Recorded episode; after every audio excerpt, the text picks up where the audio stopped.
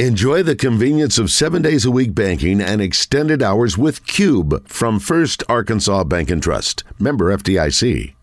Dan Hampton. Hey, good morning, gentlemen. I'm glad to hear you guys are shaking it. You're still alive. And, yeah, well, hey, we're making the best of the quarantine here in Chicago. It is still winter. We had 3 inches of snow the day before yesterday. Gosh. But all this being said, you got to be happy about pace. It's going to be April before you know it, and hopefully all this stuff will slide away, and we'll get back to business as usual. Yeah, how crazy is it? We were talking about what it's like in Arkansas, but what is Chicago, 5-6 million people, 7 million people? Well, yeah, something like that. You know, and they call it the Chicagoland area. It wraps around the lake into Indiana from southern Wisconsin, and sometimes maybe you approach 8 or 9 or 10 million people is what they call it. But all that being said, this Chinese, virus has obviously struck 3 or 4 parts of the nation pretty hard, California, Washington, and New York. And then I guess we would be in the second tier. Yeah, right. But all that being said, hey, come on. I just think this is overreach and a little bit too much. So I saw where Illinois is. I think we're one of 5 states with at least 1,000 cases. So what does Dan Hampton do when he's quarantined? What do you do? Do you watch movies? Do you go back and watch game film? Do you you play games? Now I will say this: great job. That 30 for 30 on the Bears in '85 was fantastic Sunday. I've watched it 2 or 3 times. It's got so much good content in it. Well, hey guys, I appreciate that. Let me just say this.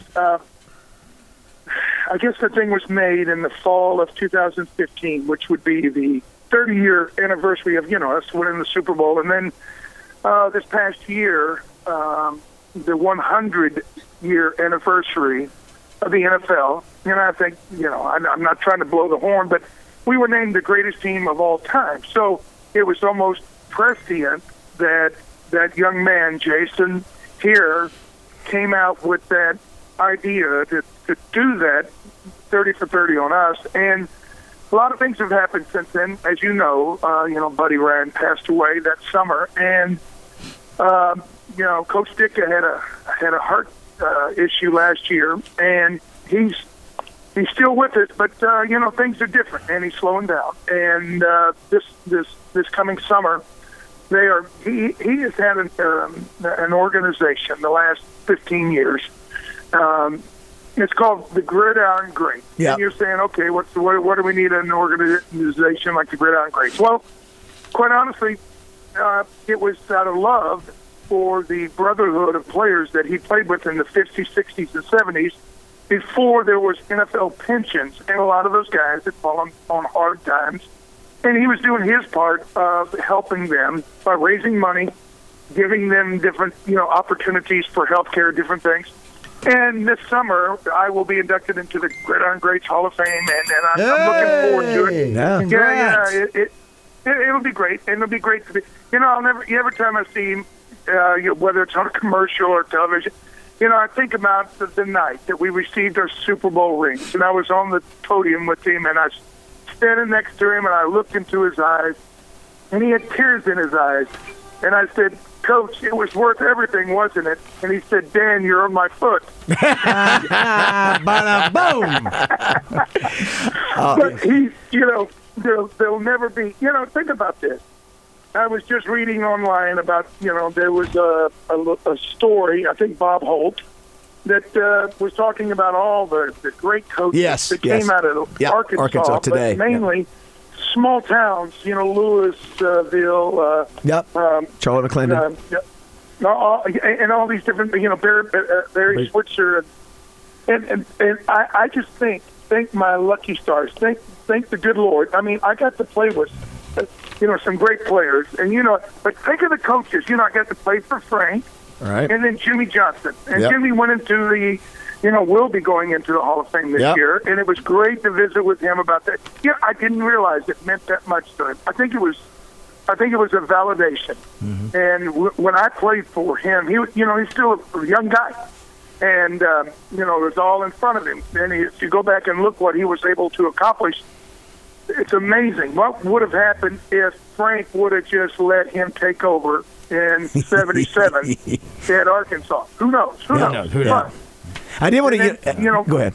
But then having to play for Lou, and then, you know, Monty Kiffin and you know, Pete Carroll was on our staff, so right. It was amazing. It was truly a special time.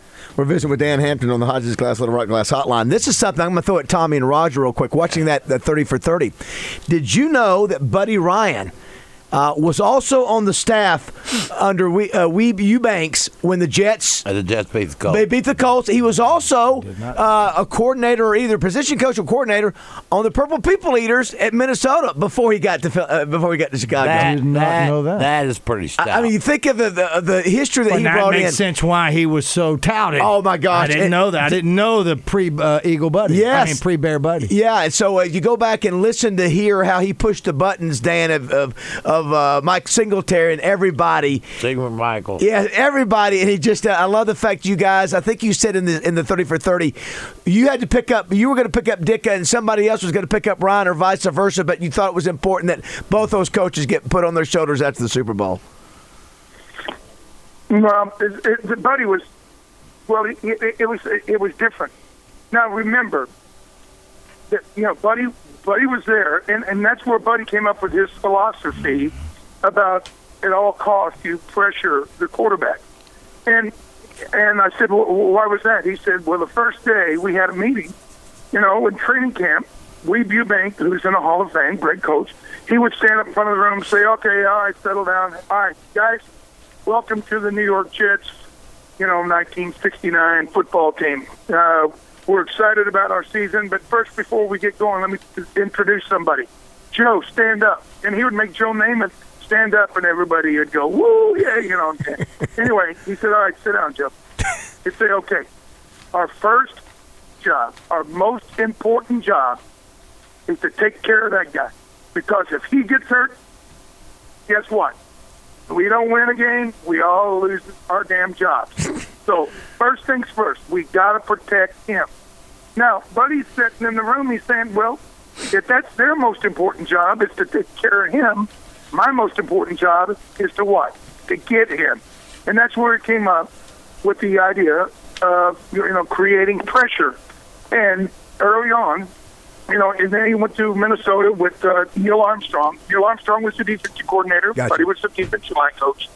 You know, he coached Alan Page and Carl Eller and all these other guys. And then Neil got the head coaching job in Chicago in 78, and he brought Buddy and made him the coordinator. Right.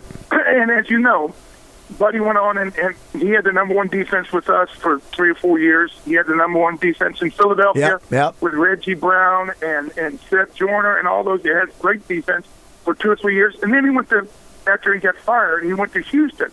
And back when it was the Oilers, and we had the number one defense in Houston. And I remember one time when I was down in Kentucky visiting, we were just shooting the breeze, and I said, Buddy, you were at so many places, so many great defenses. Which one was your best job? Which one did you do the best job? And he kind of smiled, and he said, when I was 17, it made me a sergeant in the Korean War. Wow. I had 20 kids.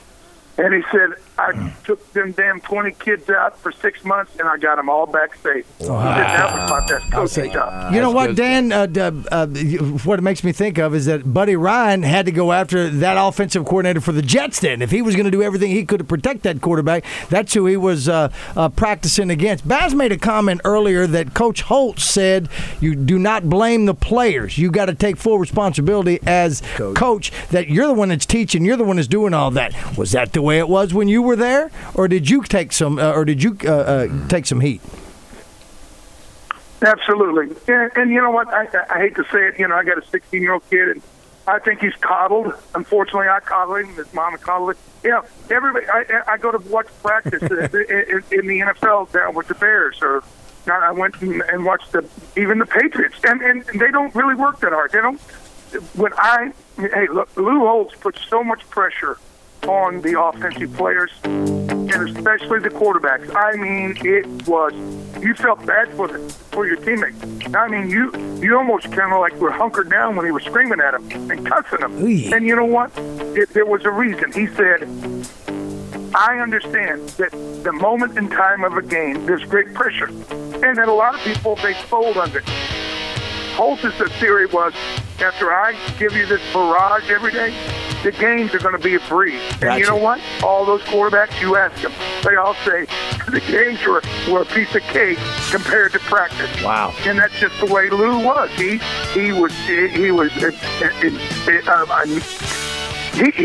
did not want to leave any stone unturned, and